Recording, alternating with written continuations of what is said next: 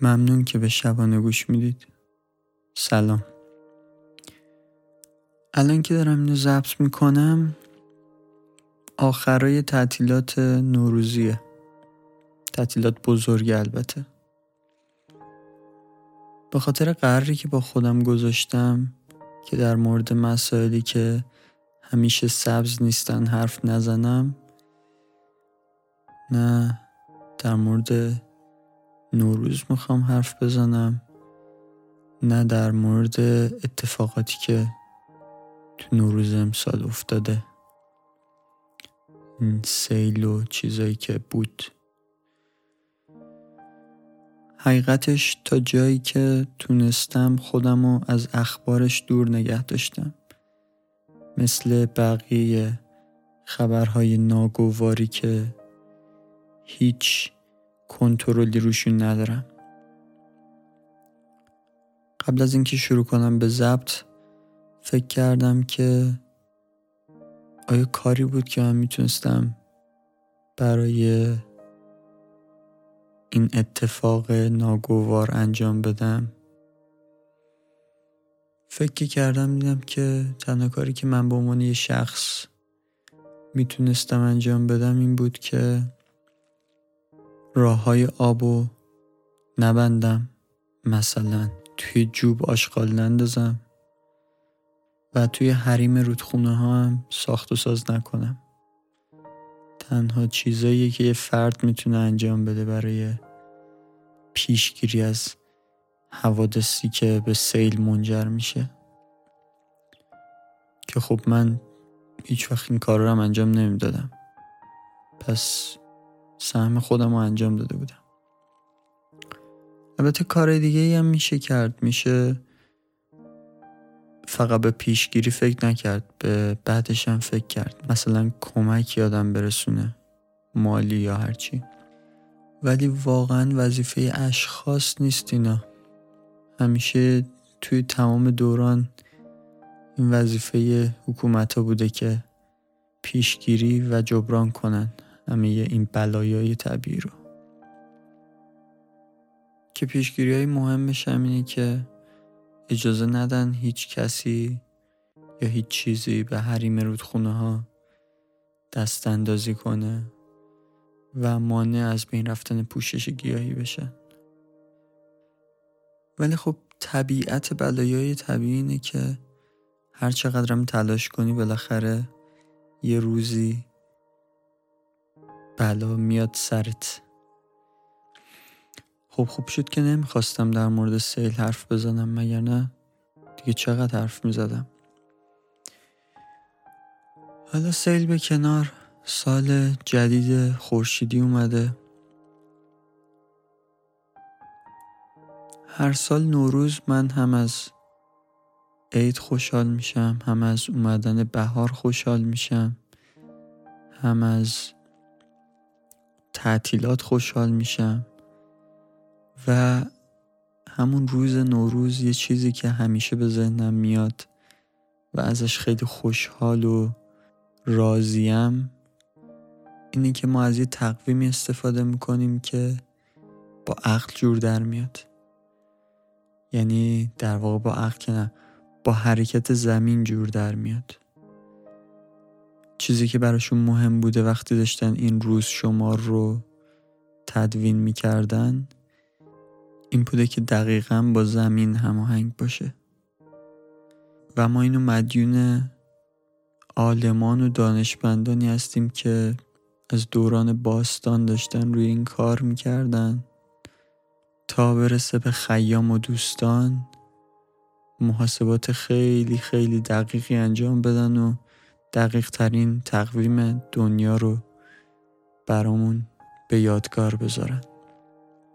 و بعدش هم مدیون اون آدماییم که بعدش اومدن و ادامه دادن به استفاده کردن از این تقویم. روز شمار خورشیدی برای تمدن ها خیلی مهم بوده. هر تمدنی که به کشاورزی وابسته باشه باید یه دونه روز شمار خورشیدی دقیق داشته باشه.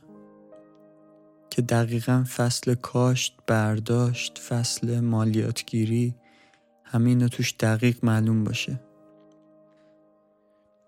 خصوصا الان که دارم سفرنامه ابن بطوته می‌خونم خیلی خوشحالم که ما تقویمی داریم که خیلی دقیقه و خیلی چیزا رو خیلی راحت توش میشه فهمید. به عنوان مثال وقتی که ابن بطوته می نویسه که محرم سال 700 مثلا 24 با همین این عبارت آدم نمی‌تونه بفهمه که خب مثلا هوا چجوری بوده. سرد بوده گرم بوده. ولی اگر اینو به شمسی نوشته بود راحت همه اینا رو می‌شد فهمید. و آره به نظر من این روز شمار یا گاه شماری که الان داریم استفاده می‌کنیم یکی از بهترین چیزهایی که ما به عنوان یک ملت داریم. حالا دوباره حرف سفرنامه ابن بطوته شد. من قبلا هم در موردش حرف زده بودم. یه قسمت رو که قشن نصفش رو اختصاص داده بودم به سفرنامه ابن بطوته الان ولی خیلی جالب شده. تا جایی خوندم که وارد عراق شده. بعد از اونجا می‌خواد بره سمت بغداد. ولی تصمیم می‌گیره که راه صاف و نره. راهی که مثلا احتمالا یه هفته ای می‌تونسته خودشو برسونه به بغداد. تصمیم می‌گیره که بیاد از توی عراق عجم یعنی از توی ایران. یه دور بگذره یه دور اونجاها رو ببینه سفر کنه بعد بره بغداد. از وقتی که وارد ایران میشه یهو خیلی جذاب میشه. نه صرفا به خاطر اینه که ایرانه و خب ما هم ایرانیم اما بیشتر به خاطر اینکه چون فرهنگ عوض میشه ابن بطوته یهو شروع می‌کنه با جزئیات بیشتری در مورد مردم حرف زدن تا اینجای سفرنامه خیلی در مورد مردم به صورت عام و فرهنگشون صحبت خاصی نمی‌کنه.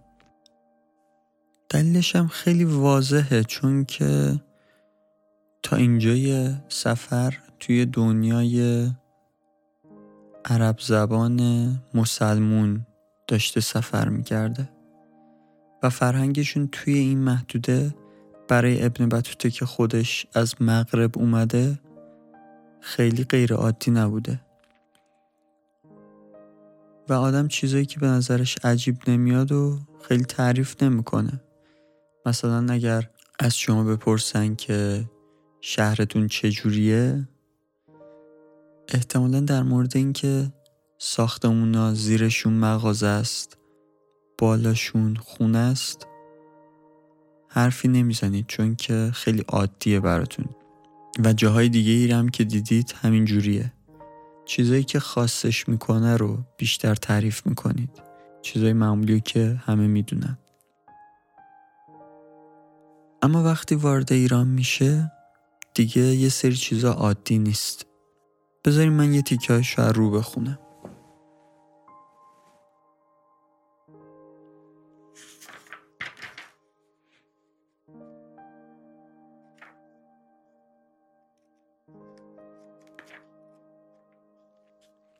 مثلا وقتی به شهر شوشتر رسیده که یکی از قدیمی ترین شهرهای جهانه. توش یه سری توصیف های قشنگی می‌کنه. مثلا میگه که نهر معروف به ازرق گرداگرد توستر را فرا گرفته و آب آن بسیار مصفا و عالی است. این آب در روزهای گرم تابستان به قایت سرد و خنک است. و من رودخانه به کبودی رنگ آن ندیدم مگر رودخانه بدخشان. رودخانه به کبودی رنگ آن ندیدم. اینو من فکر کردم که این چه چیزی رو به ما میگه. و یه ذر که فکر کردم چیزی که ازش فهمیدم این بود که این رودخونه یعنی هم عمیقه همین که آرومه. چون اگه خروشان بود سفید می‌شد. اگرم عمیق نبود رنگش کبود نمی‌شد. کفشو می‌شد دید.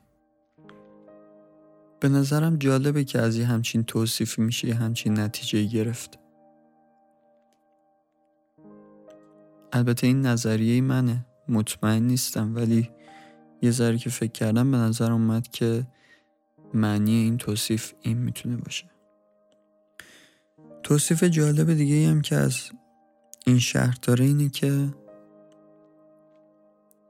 تعریف می‌کنه که برای ورود و خروج یه در بیشتر نداره و جلوی اون در یه پل شناور ساختن.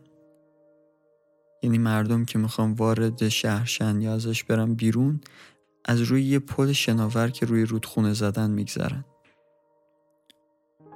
خیلی برام جالبه که اجدادمون توی دوران کهن با امکانات محدودی که داشتن چه کارهای عجیب غریبی می‌کردن. و برای ما که توی عصر پسا ماشین داریم زندگی می‌کنیم و یه عالمه از قدرت سوخت و ماشین استفاده می‌کنیم یه ذره برامون سخت درک کردن این که نیروی انسان چقدر کار می‌تونه انجام بده. مثلا داستان معروفش اینه که رومی ها بعد از غلبه به کارتج یا قرتاجنه تصمیم می‌گیرن که با خاک یکسانش کنن و سه سال اونجا آدما با کلنگ میفتن به جون شهر تا با خاک یکسانش کنن.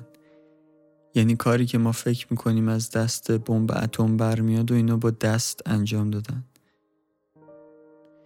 یه روایتی هم هست که خاک اونجا رو با نمک شخم می‌زنن که دیگه هیچ گیاهی هم اونجا در نیاد. کارتجم یه بندرگاهی داشته که کاملا ساخته دست انسان بوده. و این مسیر رفت آمدی داشته. آب اینجور بندر همیشه آرومه به خاطر اینکه از سه طرف کاملا بسته است و از طرف چهارم تقریبا بسته است. بخاطر این کشتی ها خیلی راحت می‌تونن توش پهلو بگیرن بدون اینکه تکون بخورن. خصوصا رابطه آدمای باستان با آب. خیلی رابطه عجیبیه. باز دوباره ما این که خیلی از رفت آمدمون رو با ماشین انجام میدیم و توی جاده و خیلی برامون راحته که مسافت زیادی رو توی خشکی طی کنیم یا حتی روی هوا. یه ذره از رفت آمد با آب دور افتادیم. به جز اونایی که لب بندر را زندگی می‌کنن. ولی زمانی کل تمدن وابسته به راه های آبی بوده. راه های آبی به آدم این امکان رو دادن که مثلا از یه جای دوری مس بیاری از یه جای دیگه ای روی بیاری و باهاش برونز درست کنی. و با اون سلاح بسازی ظرف بسازی. هر وسیله که لازم داری و باش بتونی بسازی. و اگر راه های آبی نبود این غیر ممکن می شد حالا خیلی دیگه از بحث دور نشیم. یکی از چیزهایی که خیلی زود بعد از ورود ابن بطوته به ایران بهش برخوردم که خیلی جالب ایرانی بود این بود. در توستر در مدرسه امام شرف الدین موسا پسر امام صدرالدین سلیمان که از اولاد سهل ابن عبدالله هست منزل کردم. اینجا فقط گفت که این مدرسه مالکیه. حال مدرسه اینجا به چه معنیه؟ به معنی یه جورایی کاروان سراست. یه زاویه که مال یه شیخیه و اونجا یه سری خدم و حشم داره یه سری شاگرد داره. و به مسافرام جا و غذا میده. این رسم مدرسه و زاویه و خانقاه و اینا هم خیلی چیز جالبیه که کل این سفر رو این رسم توی اون دوران ممکن کرده. یه جورایی معادل سوبسید روی سوخت توی دنیای امروز میمونه. یعنی یه جایی هست که هر کسی مسافر باشه حداقل قصه غذا و جای خواب نداره. و اینجوری سفر کردن و در نتیجه بازرگانی و در نتیجه انتقال علم تشویق میشه. خب برگردیم به متن ببینیم که این مدرسه رو کی داره اداره می‌کنه. این شیخ مردی بود با مکارم اخلاق و فضایل بسیار. و جامع بین مراتب دین و دانش. پس دسته آدم با سوادی هم هست. بعدش می‌رسیم به اون دیگه که برای من خیلی جالب بود. وی مدرسه و زاویهی بنا نهاده که در آن چهار خادم به نامهای سنبل و کافور و جوهر و سرور به خدمت مشغول بودند. سنبل و کافور و جوهر و سرور اسمایی که بیشتر آدم از داستانه هزار یک شب توقع داره تا اینکه اسم مسئولین یه کاروان سرا باشن. حالا ببینیم اینا چیکار می‌کنن. از این چهار تن یکی معمور اوقاف و دیگری کارپرداز و سومی خادم سمات و معمور تنظیم برنامه غذا و چهارمی معمور سرکشی به آشپزها و سقاها و فراشها بود. پس یکیشون وظیفش رسیدگی به درآمد به اوقافه و دیگری کارپرداز. حالا اینو من رفتم توی عربیش نگاه کردم خیلی جالب بود. ببینیم به جای کارپرداز چی گفته. حالا من البته علم نحو بلد نیستم همه اعراب اینو احتمالا اشتباه می‌خونم. ولی میشه فهمید که منظورش چی بوده. متصرف فی ما یحتاج الیه من نفقات فی کل یم. یعنی خریدار هر چیز که بهش احتیاج هست از نفقه ها از خرجی ها در هر روز. سومی خادم سماته. سمات یعنی سفره. و معمور تنظیم برنامه غذا. یه نفرم کارش رسیدگی به غذا دادنه. سفره که پهن می‌کنن برای چند نفر باشه و چه غذایی بدن و اینا. چهارمی معمور سرکشی به آشپزها و سقاها و فراشها بود. یه نفر دیگه هم کارش اینه که مطمئن بشه آشپز و سقا و فراش کارشون درست انجام بدن و مثلا تمیز باشن. احتمالا. این چیزی که ما دیدیم که یه جمله رو توی عربی ترجمه کرده به یه دونه کلمه فارسی از اینجا بعد زیاد دیده میشه. چون که سری مفاهیم هست که ایرانی باش آشنان ولی ابن بطوته باید توضیحشون بده. این منظر من خیلی جالب می‌کنه قضیه رو.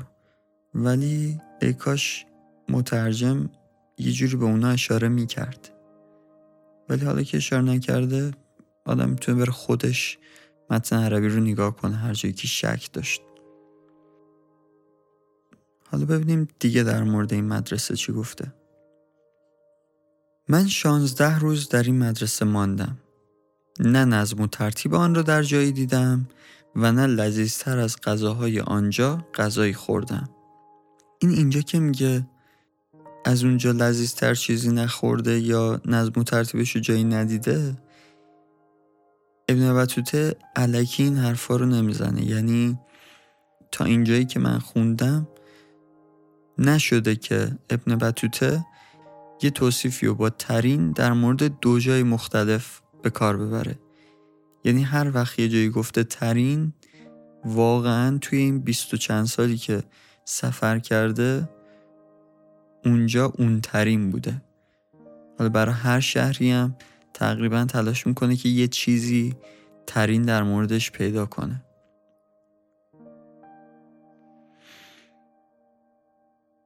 بعدش توضیحات بیشتری میده که یعنی چی؟ نظمش خیلی خوب بود و غذاش لذیذ بوده. به هر کس به اندازه خوراک چهار تن غذا می‌دادند. خوراک نوعا عبارت بود از برنج با فلفل که با روغن پخته بودند.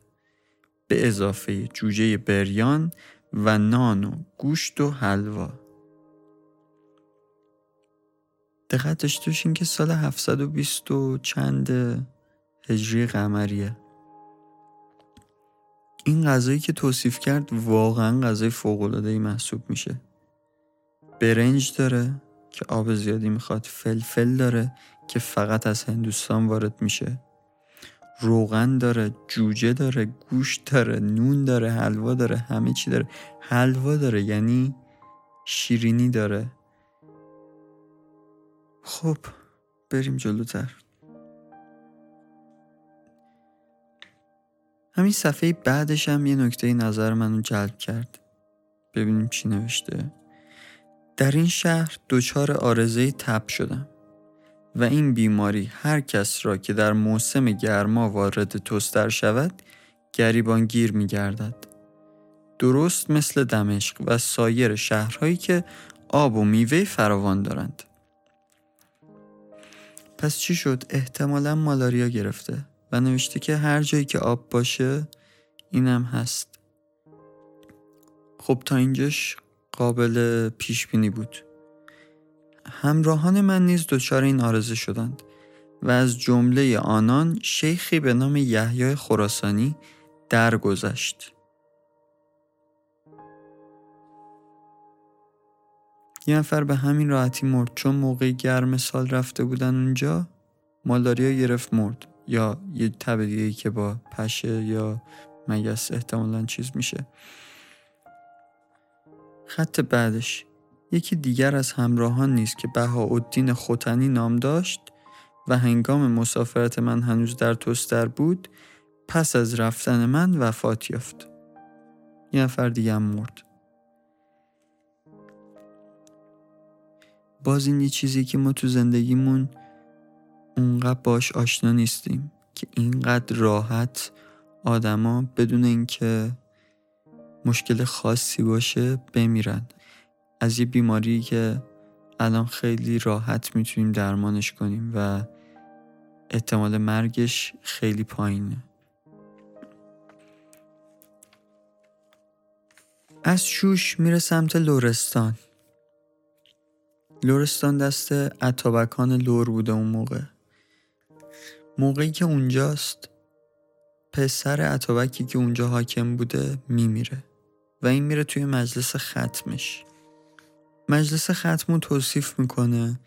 یه چیزی میگه که به نظر من خیلی جالب بود. جای نشستن پیدا نمی‌کنه می‌بینه که یه نفری تنها نشسته. میره اونجا و می‌خواد بغلش بشینه. حالا ببینیم چی میگه. چون بالای سقیفه رفتم سلام کردم. آن مرد جوابی داد و تکانی خورد. چنان که گویی می‌خواهد برخیزد. این حرکت را در آن نواحی نیمخیز مینامند. دوباره یه چیزی رو تعریف کرد که برای اون عجیبه ولی برای ما عجیب نیست. ولی چیزی که برای من عجیبه اینه که چقدر این رسم کهنه و چقدر برای ما عادیه ولی در واقع خیلی خاصه. عبارتی هم که ترجمه شده به نیمخیز دوباره این یکی از اون کلمه‌ایه که کاملا به فارسی برگردونده شده. تو عربیش نوشته نصف القیام. اینم برای من خیلی جالب بود که این رسم ما که کسی می‌خواد کنار اون بشینه نیمخیز شیم چقدر قدیمیه.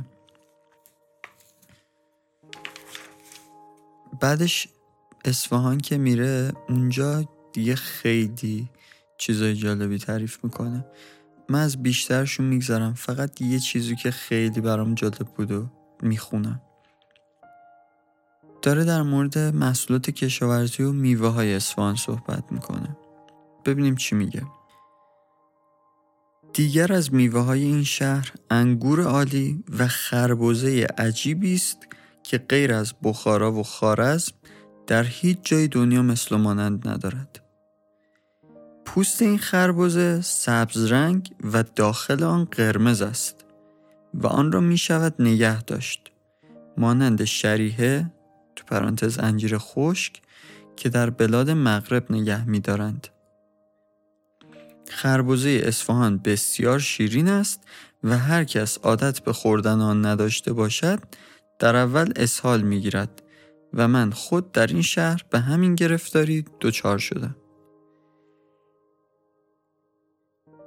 خیلی برای من جالب بود که کسی که تا حالا هندونه ندیده چجوری توصیفش می‌کنه و خیلی توصیف عالی انجام میده. پوستش سبز داخلش قرمزه و میشه نگهش داشت. این چیز هندونه خیلی جالبه که میشه مدت زیادی نگهش داشت. این هم جالب بود که تو این همه سفری که تا الان کرده بود عرضه قاره رو طی کرده بود. حج رفته بود برگشته بود رفته بود عراق تا حالا هندونه نیده بود. بعدا هم توی بخارا و خارزمم دیده. جالبه که من رفتم یه ذره خوندم به نظر میاد که خواستگاه هندونه جنوب آفریقا باشه. حالا نمی‌دونم چجوری از اونجا رسیده بوده اصفهان. ولی مثلا تو مصر نبوده.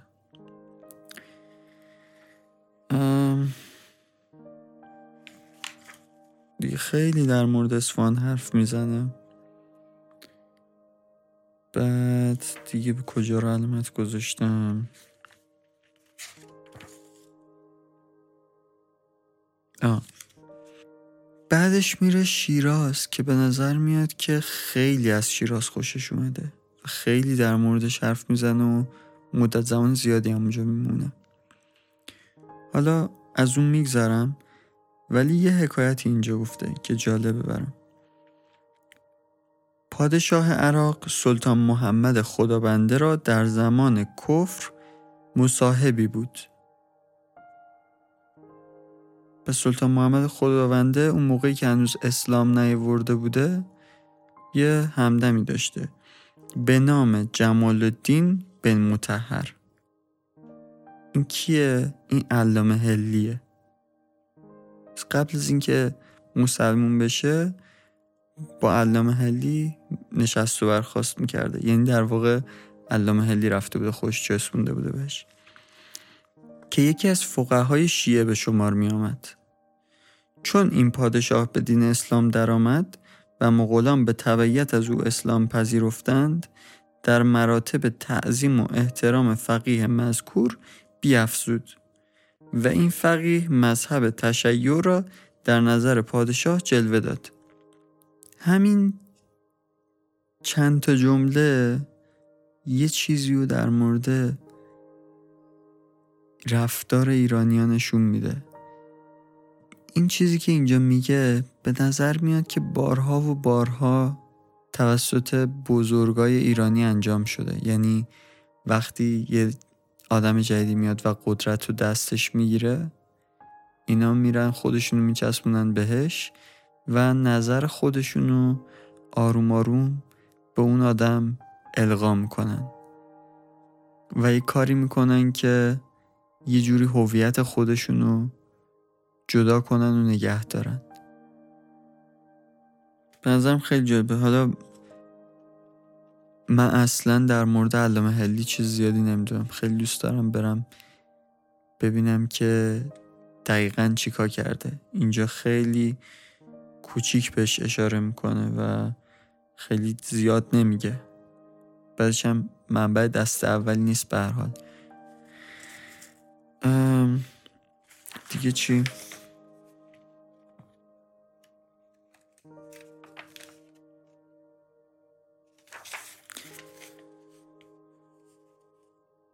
بعد باز خیلی زیاد در مورد شیراز حرف زده.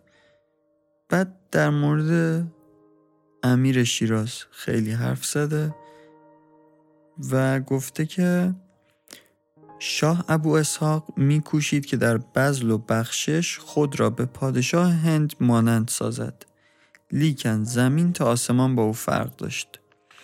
پادشاه هند تا الان هم چندین بار بهش اشاره کرده. حالا فکر نکنم گفته باشم من. خیلی به بزل و بخشش و گشاده دستی مشهوره تو کل دنیایی که ابن بطوته میشناستش. که واقعا عجیب غریبم هست اون حکایتایی که در موردش میگه. که خیلی هاشم ابن بطوته به چشم دیده. و اصلا قابل درک نیست که این همه ثروت رو از کجا آورده و هنوزم از هندی که سالیان سال غارت شده میشه نشونه های اینو دید. اینکه طبقه پولدارشون چقدر طلا دارن. ولی این چیزایی که ابن بطوته تعریف می‌کنه اصلا غیر قابل باوره.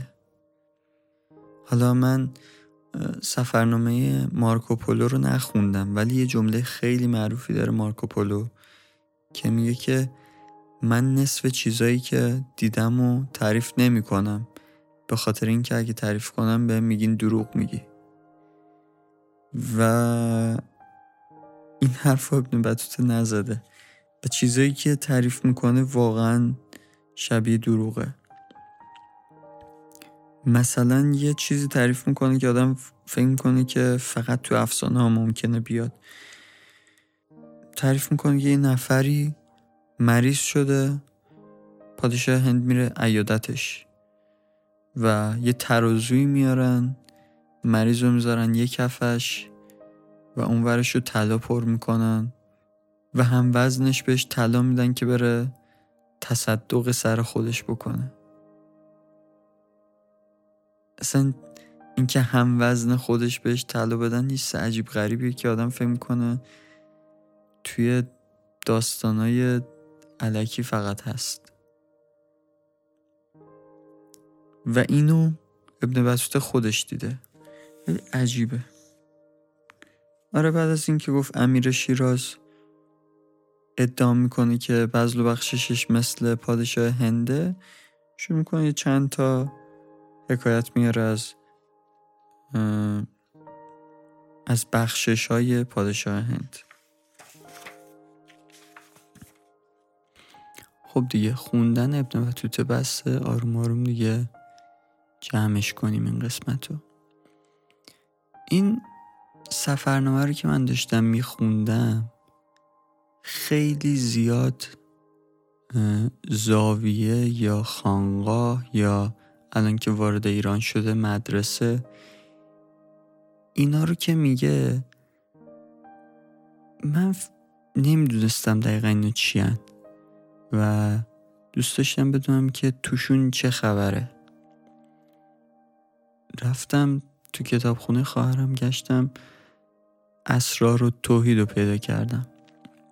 اسرار و توحید خیلی کتاب بامزه اسمش اینه اسرار و توحید فی مقامات یه شیخی. در مورد کرامات اون شیخه نوشته. کتاب خیلی قطوریه. قرن پنجم هم نوشته شده به زبان فارسی. و یکی این که بگم خیلی بامزه است. یعنی قشنگ باید یه بار وقت بذارم یه سری حکایتشو بخونم. همینجوری چند تاشو که من اتفاقی خوندم خیلی بامزه بودن. دو اینکه فارسیش خیلی راحت قابل درک بود و خیلی بر من عجیب بود که چجوریه که مثلا بعد این هزار سال هنوز ما این فارسی رو می‌تونیم درک کنیم. بعدشم این مدت من خیلی زیاد پادکست فردوسی خانی رو گوش دادم که واقعا پادکست فوق از هر نظر در نمیگم پادکست فارسی یا ایرانی خوبیه. تو تمام پادکست هایی که من شنیدم خیلی پادکست خوبی بوده این. اونم هزار سال پیشه. ولی به راحتی یه ذره اگه آشنا بشی با ادبیاتش خیلی راحت می‌تونی بفهمی. و کتابای دیگه. بعد من یه ذره فکر کردم دیدم که چجوریه چرا؟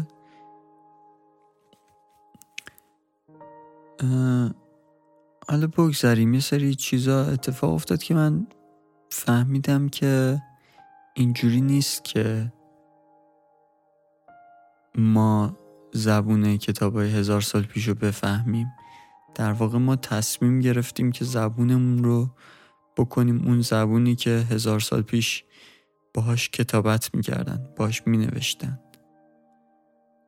که بیشتر از یه بارم اتفاق افتاده که ایرانیا تصمیم گرفتن که برگردن به یه زبون قدیمی خودشون. که خیلی جالبه.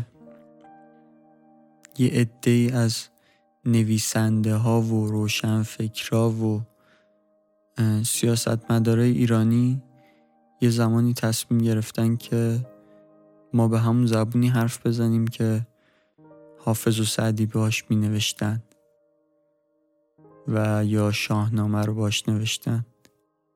و این باعث شده که ما یه ادبیات غنی و داشته باشیم که بتونیم مطالعه کنیم. ما می‌تونیم به خاطر این تصمیمی که اونا گرفتن کتابای قدیمیمون رو راحت بخونیم.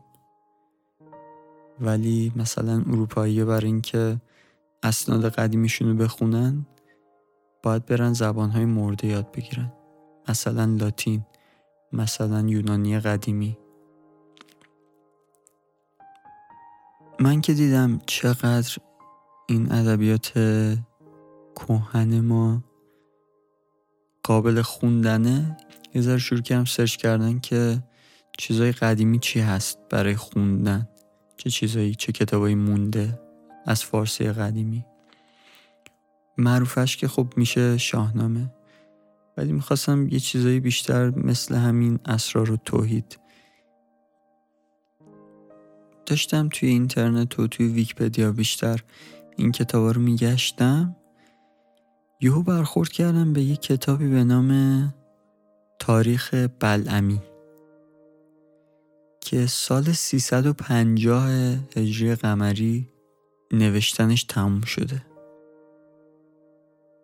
این کتاب کتاب تاریخ تبری رو که یه کتاب جامع تاریخی خیلی بزرگیه که مال یه آدمی به نام تبری. ابن جریر که تبری یعنی این که مال تبرستان بوده مال مازندران بوده. و این تبری آدم خیلی دانشمندی بوده و این کتاب تاریخ تبری رو توی بغداد املا می‌کنه. یه پادشاهی توی ایران هلوش چهل سال بعدش به وزیر خودش ابو علا بلعمی دستور میده که اینو برگردون به فارسی.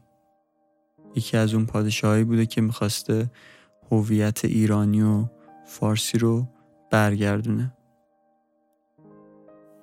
بلعمی هم شروع می‌کنه برگردوندن این کتاب تاریخ به فارسی. ولی علاوه بر ترجمه منابع تاریخی دیگه ای هم که دستش بوده رو ور میداره و اضافه می‌کنه به متن اصلی. و این باعث میشه که این خیلی کتاب جامعی باشه. و خیلی خوندنی.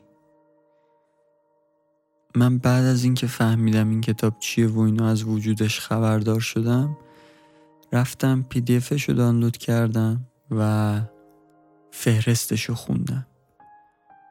و واقعا برام جالب بود که چقدر همه چیزو پوشش داده. و نصرش هم خیلی خیلی جذاب بود و بسیار خوندنی. حتی از نصرهای مثلا بدترش هم راحت تر می‌شد خوند. این کتاب تصحیح ملک و شعرهای بهاره.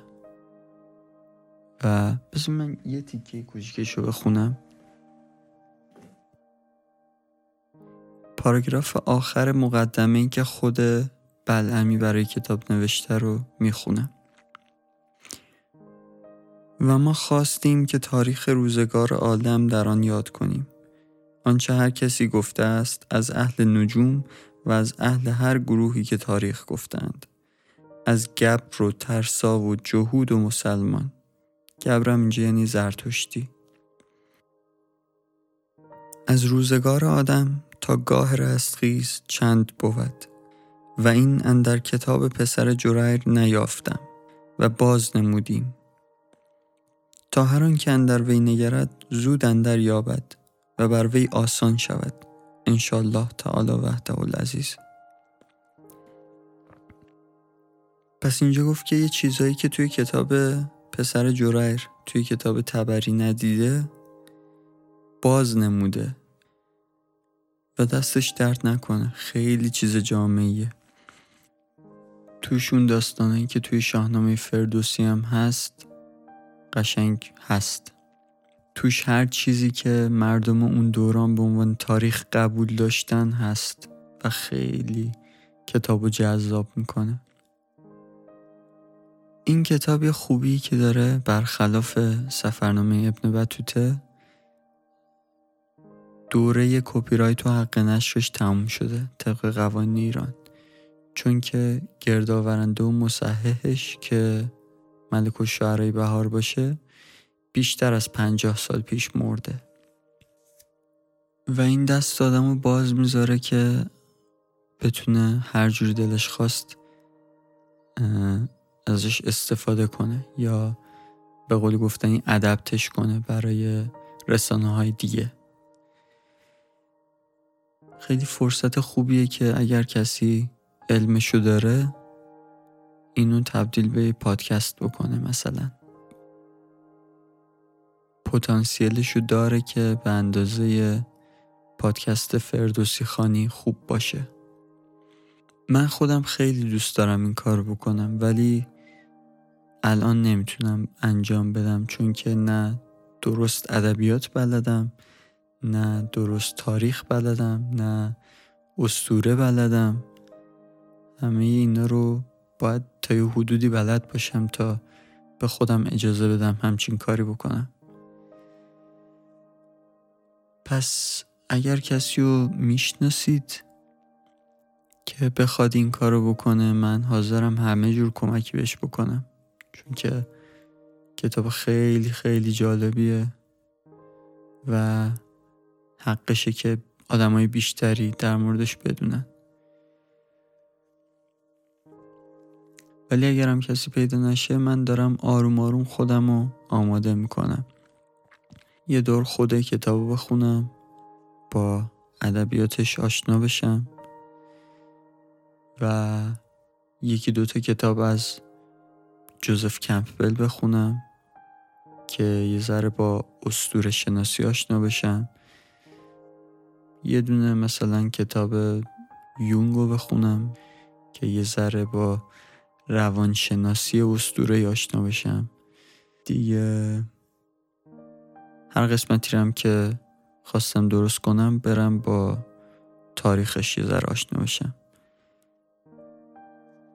کتابشم خیلی خوندنی و خوبه. اگر ذره علاقه دارید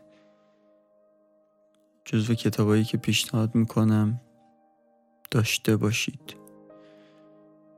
دو تا چاپ مختلف من ازش دیدم. یکیش مال انتشارات هرمسه که من اونو خریدم. یک مال انتشارات دیگه ای بود.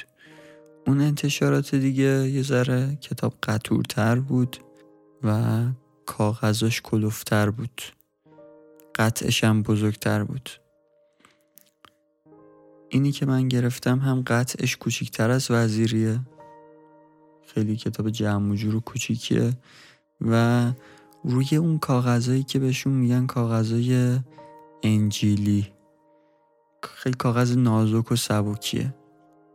روی اونا هم چاپ شده. کتاب بیش از هزار صفحه است ولی ولی به خاطر همون قطع و کاغذش خیلی سبکه و راحت میشه خوندش.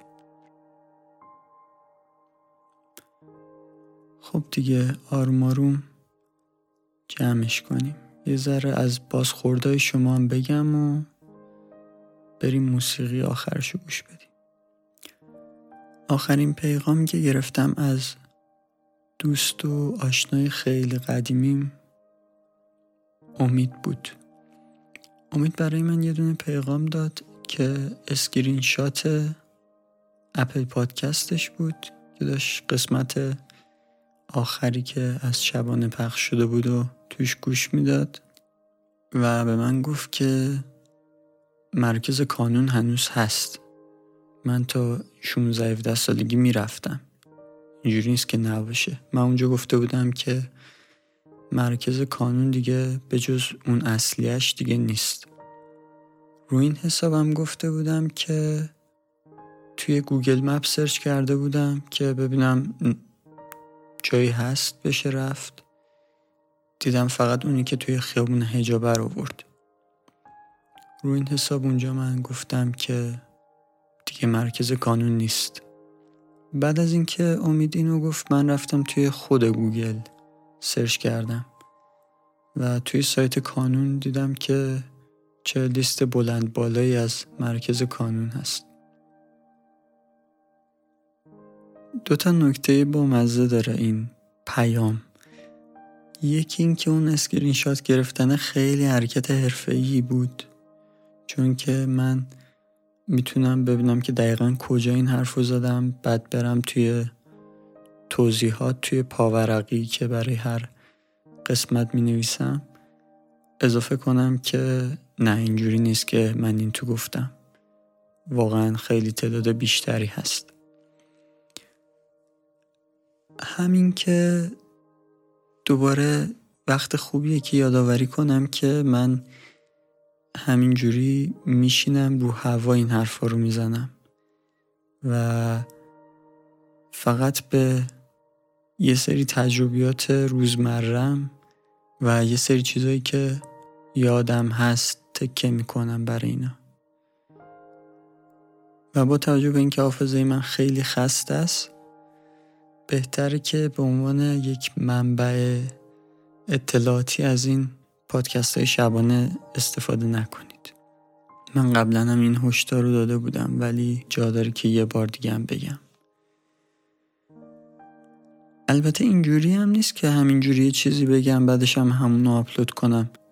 بعد از ضبط کردن یه ویرایشی انجام میدم و اون جاهاییش که دیگه خیلی پرت و پلا گفتم و حذف می‌کنم.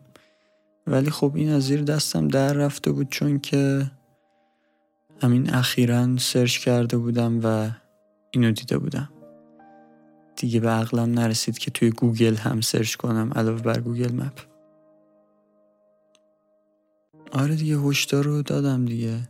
حتما هم پاورقی پادکست رو نگاه بکنید. اونجا من چیزایی که اشتباه کردم و تصحیح کردم. یه سری لینک و اینام هست که اگر چیزی گفتم که براتون جالب بود راحت تر بتونید بیشتر در موردش بدونید. یه چیز دیگه هم بگم. توی سایت اون زمانهایی که برای پاورقیا نوشته شده قابل کلیک کردنه. و کلیک که بکنید میپره همون جای فایل صوتی. و علاوه بر اون با یه دونه از این علامت های هشتگ هم به آدرس اون صفحه اون زمان اضافه میشه.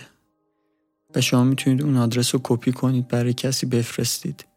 و وقتی اونو باز کنن اپیزود از همونجا شروع میشه play شدن. گفتم اینم بدونید. نوشتن script ی که این کار بکنه یکی از قسمت های لذت بخش ساختن این پادکست بود. یکی دیگه هم پیام داده بود پرسیده بود که پادکست درست نمی کنی دیگه؟ که خیلی سوال خوبی بود. واقعا خودم هم نمی‌دونستم. ولی گفتم که چرا اگه موضوعی به حرف وادارم کنه احتمالا چند شب دیگه یه دونه می‌سازم. و اینو سه هفته پیش گفتم. بعدش یه ذره صحبت کردیم گفتم که مثلا موضوعی هست که بخوای در موردش صحبت کنم و اینا. یه ذره صحبت کردیم. چند تا وایس خیلی خوب فرستاد که من الان پخششون نمی کنم چون که خیلی بحث دارن. ولی توی قسمت بعد یا قسمت های بعد حتما پخششون می‌کنم. ممنون یگانه. هم از اینکه گوش میدی هم از اینکه هم به خاطر صحبت که با هم داشتیم.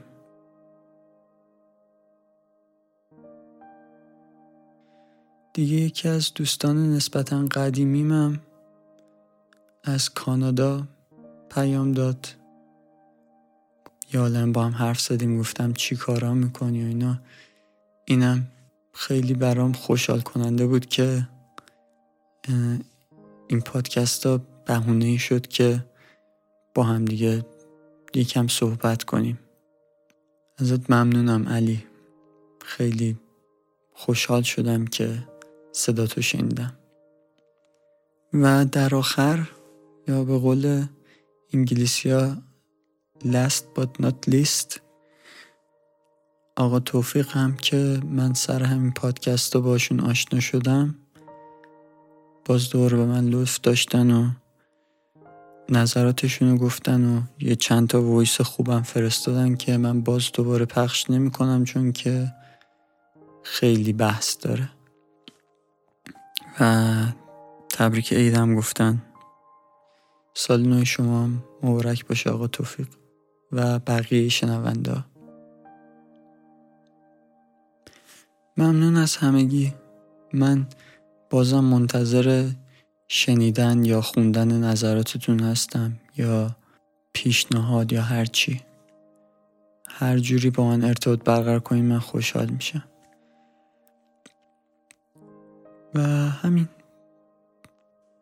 قطع موسیقی که امشب انتخاب کردم بهار دلکشه که از تصنیف های قدیمی ایرانیه که در آواز ابو عطا گوشه حجاز اجرا شده است.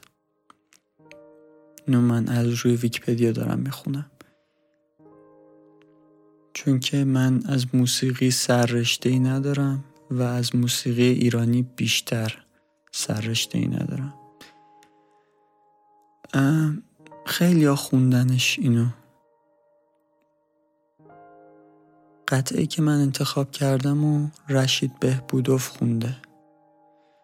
رشید بهبودوف یه خواننده اپرای آذربایجانیه یعنی مال جمهوری آذربایجان که سال 1989 توی 73 سالگی از دستش دادیم.